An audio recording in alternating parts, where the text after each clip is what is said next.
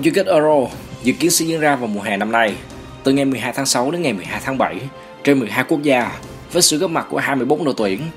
Đánh dấu lần đầu tiên Euro không diễn ra ở một quốc gia duy nhất. Tuy nhiên, dưới những tác động tiêu cực của Covid-19 đã và đang bùng phát trở lại, lây lan khắp châu Âu, UEFA cùng các liên đoàn bóng đá thành viên đã thông qua quyết định hoãn Euro 2020 và giờ thời gian tổ chức sang mùa hè 2021. Sau 5 năm dài chờ đợi, người hâm mộ bóng đá cuối cùng cũng có cơ hội được thưởng thức màn so tài giữa các đội tuyển mạnh nhất châu Âu tại vòng chung kết Euro 2020 được tổ chức từ ngày 12 tháng 6 đến ngày 12 tháng 7 năm nay. Và sau đây, hãy cùng cảm điểm qua những thông tin đáng chú ý về giải đấu cực kỳ hấp dẫn này.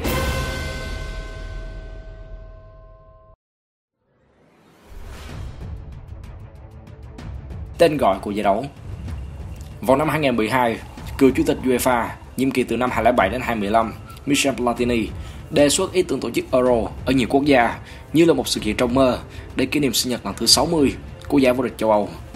Ngày 6 tháng 12 năm 2012, UEFA công bố Euro 2020 sẽ được tổ chức tại nhiều thành phố trên khắp châu Âu để đánh dấu nhân dịp kỷ niệm 60 năm này. Tuy nhiên, những nước chủ nhà sẽ không được đảm bảo một suất vé vào thẳng vùng bảng như khi Euro tổ chức tại một hoặc hai quốc gia. Ngày 23 tháng 4 năm 2021, danh sách 11 sân ban đầu ở 11 quốc gia thuộc Liên đoàn bóng đá châu Âu chính thức chốt hạ. Euro trải dài từ đông sang tây, từ bắc xuống nam. Dù phải giờ sang năm 2021 vì đại dịch, giải đấu lớn nhất cấp độ đội tuyển châu Âu vẫn giữ nguyên tên gọi là Euro 2020 và sẽ diễn ra từ ngày 12 tháng 6 đến ngày 12 tháng 7 năm 2021. Điều này thể hiện sự nhất quán trong các giải đấu hàng đầu châu Âu, nơi khai sinh của bóng đá hiện đại. Giải đấu đặc biệt của những lần đầu tiên trong số 24 đội tuyển góp mặt ở Euro 2020, có hai đội mới đang đầu giành quyền tham dự là Phần Lan và Bắc Macedonia. Bên cạnh đó, Bồ Đào Nha là đội tuyển đầu tiên nắm giữ danh hiệu đương kim vô địch trong 5 năm liền, thay vì 4 năm như các đội khác, vì Euro năm nay được dời lại một năm. Euro 2020 sẽ là lần đầu tiên giải đấu được tổ chức trải dài khắp châu Âu ở 11 thành phố của 11 quốc gia. Trong số này, có tới 8 thành phố và 7 quốc gia chưa từng tổ chức giải đấu lớn này trước đây. Euro 2020 cũng là giải đấu quốc tế đầu tiên trong lịch sử sử dụng VAR. Danh sách 11 sân vận động ở 11 quốc gia như sau. Sân Wembley, London, Anh, sức chứa 90.000 chỗ. Olimpico, Rome, Italia, sức chứa 70.634 chỗ. Allianz Arena, Munich, Đức, sức chứa 70.000 chỗ. Olympic, Baku, Azerbaijan, sức chứa 68.700 chỗ. Krestovsky, St. Petersburg, Nga 68.134 chỗ, Puskas Arena, Budapest, Hungary 67.215 chỗ, La Cartuja, Sevilla, Tây Ban Nha sức chứa 60.000 chỗ, Nationala, Bucharest, Romania 55.600 chỗ, Johan Cruyff Arena, Amsterdam, Hà Lan 54.990 chỗ, Hampden Park, Glasgow, Scotland 51.866 chỗ. Copenhagen, Đan Mạch 38.065 chỗ.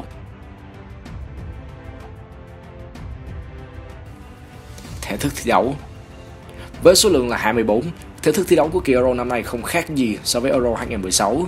24 đội tuyển chỉ làm 6 bảng đấu, các đội lần lượt đấu với nhau một trận. Hai trận đấu của lực cuối mỗi bảng bắt buộc phải thi đấu cùng giờ. Kết thúc vòng bảng, đội nhất nhì các bảng và 4 đội xếp thứ ba có thành tích tốt nhất sẽ giành quyền vào vòng 16 đội. Bảng đấu các đội tham dự như sau. Bảng A, nơi có Thổ Nhĩ Kỳ, Ý, Wales, Thụy Sĩ. Bảng B, Đan Mạch, Phần Lan, Bỉ và Nga. Bảng C, Hà Lan, Ukraine, Áo và Bắc Macedonia. Bảng D, Anh, Croatia, Scotland và Cộng hòa Séc. Bảng E, Tây Ban Nha, Thụy Điển, Ba Lan và Slovakia. Bảng F, Hungary, Bồ Đào Nha, Pháp và Đức. Bảng tứ thân tại Euro chính là bảng F với sự góp mặt của ba ứng cử viên hàng đầu cho ngôi vô địch là Pháp, Đức, Bồ Đào Nha. Bảng D cũng hứa hẹn rất khó lường với cuộc đại chiến giữa Scotland và Anh, xếp cùng với họ là Áo quân World Cup 2018, Croatia và Cộng hòa Séc.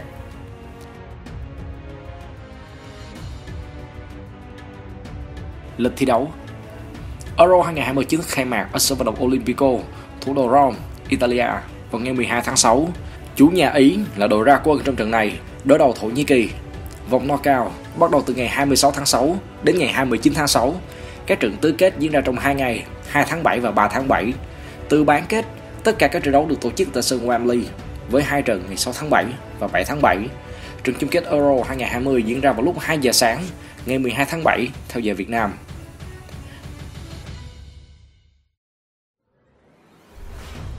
Tiền thưởng Là giải đấu kỷ niệm 60 năm ra đời, khoản tiền thưởng tại Euro 2020 cũng tăng đáng kể so với kỳ Euro trước. Chỉ với riêng việc giành vé dự Euro, 24 đội tuyển đã nhận khoản tiền thưởng cố định hơn 11 triệu đô la, tăng nhiều so với khoảng 9,7 triệu đô la ở Euro 2016.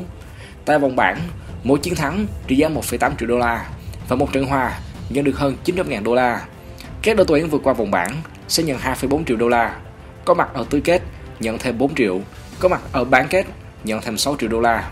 Sau chung kết, đội vô địch sẽ nhận 12 triệu đô la, còn Á quân nhận 8,5 triệu đô la.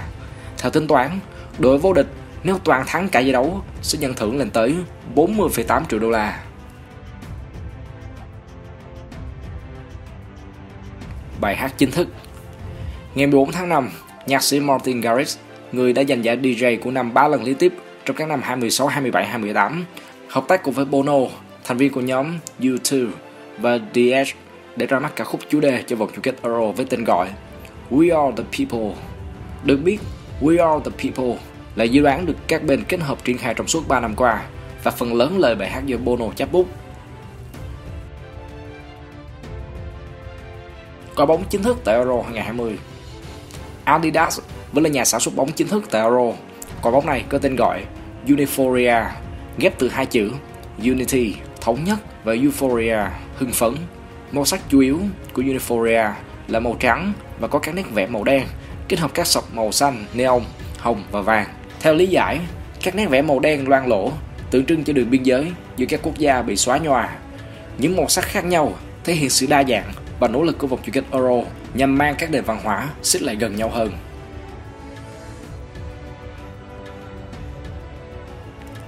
Lượng cổ động viên đến sân Tất cả 11 địa điểm đăng cai Euro đều mở cửa đón khán giả vào sân, nhưng đối với số lượng khác nhau. Riêng đăng chủ UEFA, Saint Petersburg, Nga và Baku, Azerbaijan xác nhận sẽ cho khoảng 50% khán giả vào sân. Budapest, Hungary hướng tới việc lấp đầy 100% sân vận động. Tuy nhiên, các khán giả vào sân sẽ phải vượt qua những tiêu chuẩn kiểm tra nghiêm ngặt. Amsterdam, Munich, Bucharest, Copenhagen, Glasgow, Rome và Seville hướng tới con số khoảng 25 đến 33% sức chứa tối đa. London, thành phố đăng cai nhiều trận đấu nhất, xác nhận sẽ đón tối thiểu 25% vào sân ở 3 trận đầu tiên của vòng bảng và vòng knockout.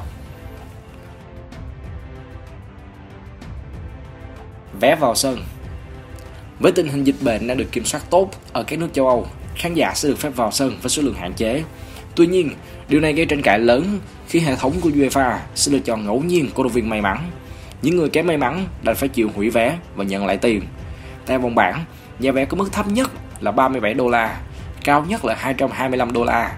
Trong khi đó, vé xem trận chung kết tại Wembley có mức giá thấp nhất là 360 đô la và cao nhất là 1.153 đô la. Số lượng cầu thủ tham dự kỷ lục UEFA chính thức thông qua luật mới cho phép mỗi đội tuyển tham dự Euro 2020 đăng ký 26 cầu thủ, tức tăng thêm 3 người so với thường lệ. Luật mới này nhằm giúp các đội tuyển luôn đảm bảo quân số khi một vài cầu thủ gặp chấn thương hoặc bị dương tính với Covid-19. Ngoài ra, cũng như các cấp câu lạc bộ hàng đầu châu Âu sau Covid-19, ban tổ chức Euro xác nhận cũng sẽ cho phép các đội tuyển thay 5 cầu thủ mỗi trận.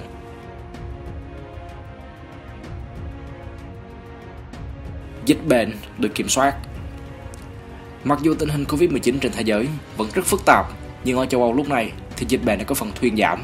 Ở Pháp, tỷ lệ dương tính đã giảm liên tục trong suốt một tháng qua. Trong khi đó, Ý, một trung tâm dịch ở làn sóng bệnh đầu tiên, đã chấp nhận đón du khách nước ngoài. Đặc biệt hơn, Anh Quốc từ ngày 21 tháng 6 sẽ dỡ bỏ toàn bộ các lệnh cấm và cho phép cuộc sống người dân trở lại bình thường.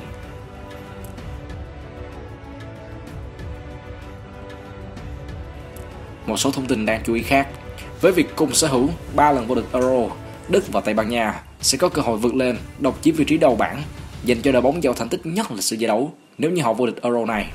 Chỉ cần thêm một bàn thắng nữa tại vòng chung kết Euro 2020, Cristiano Ronaldo sẽ chính thức vượt mặt Michel Platini để trở thành chân sút ghi nhiều bàn thắng nhất lịch sử giải đấu.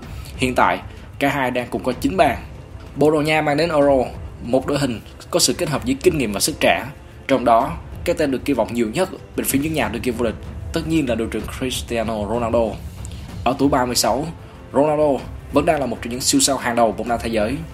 Euro 2020 cũng có thể xem là kỳ Euro cuối cùng của cầu thủ mặc áo số 7, là cơ hội để anh có thể giành thêm một danh hiệu trong mùa áo tuyển quốc gia. Nhưng trước tiên, Bồ Đào Nha sẽ phải tìm cách vượt qua những chướng ngại ở bảng tử thần. Pháp vẫn sở hữu đội hình gồm hầu hết các cầu thủ để giúp họ vô địch World Cup 2018. Bên cạnh những cái tên quen thuộc như Antoine Griezmann, Kylian Mbappe hay Paul Pogba, đội bóng áo lam lần này còn đón chào sự trở lại của Karim Benzema. Tiền đạo 33 tuổi đang theo phong độ sang mạng cực kỳ ấn tượng cho Real Madrid với 33 trên mọi đấu trường mùa vừa qua. Kinh nghiệm và đẳng cấp của Benzema được kỳ vọng sẽ giúp Le Bleu đổi màu huy chương tại Euro năm nay. Về phần Đức, họ đang trong giai đoạn chuyển giao thế hệ sau thất bại tuổi hổ ở World Cup 2018. Do vậy, Joachim Löw vẫn đang sở hữu trong tay rất nhiều ngôi sao sáng như Toni Kroos, Ilkay Gundogan, Joshua Kimmich, Sergio Gnabry, Kai Havertz. Ngoài ra, màn trở lại của hai cựu binh là Thomas Muller và Mats Hummels được kỳ vọng sẽ đem đến những sự kết hợp thú vị cho Die Sharp. Bên cạnh đó, Anh cũng là một đội tuyển rất giàu tham vọng. Đã từ rất lâu rồi, bóng đá Anh mới sản sinh ra nhiều tài năng đến như vậy. Đồng nghĩa với việc Gareth Southgate phải chịu rất nhiều áp lực ở Euro lần này, dẫu mà tam sư chưa một lần lên ngôi. Phil Foden, Jack Grealish, James Madison, Mason Greenwood, Marcus Rashford, Harry Kane, Jadon Sancho, Mason Mount đều vừa trải qua một mùa giải ấn tượng trong áo câu lạc bộ chủ quản. Trong khi đó, họ còn có những cái tên đáng chú ý khác như Arnold, Ben Chilwell, Reece James, Harry Maguire, John Stones, Kieran Trippier hay Kyle Walker ở hàng phòng ngự. Thật không ngoa khi nói rằng anh là một trong những ứng cử viên nặng ký cho ngôi vô địch năm nay. Bỉ đã và đang nắm giữ vị trí số 1 trên bảng xếp hạng FIFA trong suốt nhiều năm qua, nhưng họ chưa một lần lên ngôi ở những giải đấu lớn. Thành tích tốt nhất của quỷ đỏ cho đến lúc này là tấm huy chương bạc ở World Cup 2018. Huấn luyện viên Roberto Martinez đã nắm trong tay một lứa thế hệ vàng của bóng đá Bỉ, gồm những Courtois, De Bruyne, Arza hay Lukaku. Tuy nhiên, những cầu thủ kể trên đều sắp bước sang tuổi 30 và khó có thể duy trì phong độ đỉnh cao thêm 4 năm nữa. Do đó, có thể xem kỳ Euro này chính là cơ hội cuối cùng để thế hệ vàng của bóng đá Bỉ có thể nâng cao danh hiệu. Ý, Tây Ban Nha và Hà Lan đều mang tới Euro một đội hình không được đánh giá quá cao. Tây Ban Nha gây bất ngờ khi không gọi bất kỳ một cầu thủ nào của Real Madrid, trong đó có đội trưởng Sergio Ramos. Còn với Hà Lan, họ không thể trưu tập Virgil van Dijk do trung vệ của Liverpool muốn chữa trị dứt điểm chấn thương. Trong khi đó, Ý đang trong quá trình trẻ hóa lực lượng cùng Mancini. Như không phải là những ứng cử viên hàng đầu cho ngôi vô địch, nhưng chắc chắn cả ba ông lớn này vẫn sẽ chiến đấu hết mình vì màu cờ sắc áo và lịch sử của họ. Theo bạn, ai sẽ là nhà vô địch của Euro 2020? Hay đây là dự đoán của mình ở phần bình luận bên dưới. Còn bây giờ xin chào và hẹn gặp lại.